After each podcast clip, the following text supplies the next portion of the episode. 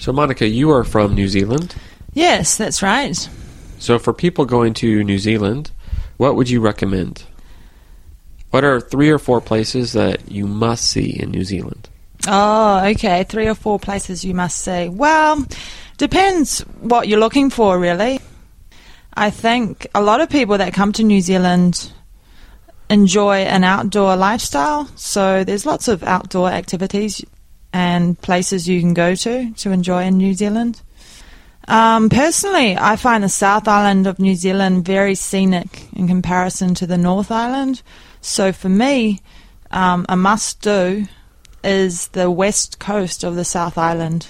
It's very pretty. The West Coast. Yeah. Um, in particular, there's two glaciers, Franz Josef and Fox glaciers, um, which are very stunning to look at. And you can either have a look at them by foot or you can pay for a helicopter ride that takes you up and um, shows you an aerial view of them. Now, do people ever walk across the glaciers? Um, there are guides that can walk you across. Yeah, I haven't done it personally, but um, it is possible.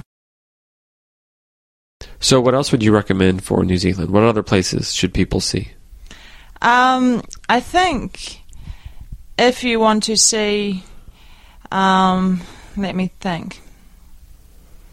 Rural New Zealand, it's quite a nice idea to drive the length of the country, and then you can see um, the interesting farming that has taken place, um, in particular in the South Island, the lower part of the South Island, and um, a lot of the North Island as well.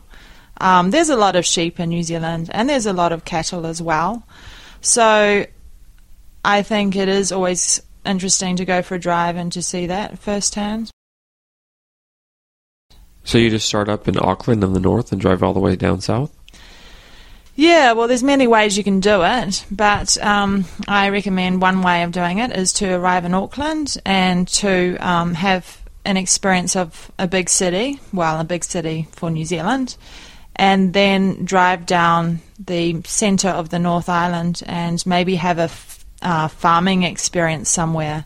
Um, there's a lot of farm stay opportunities available for tourists who come to New Zealand. So, depending on how you do it, you might want to stay two or three days with a family and experience a farming lifestyle. Um, so, that's, yeah, one thing I'd recommend. Um, and another is to um, maybe go to a city like Rotorua, which is uh, really in the s- centre of the North Island, and experience um, Maori culture.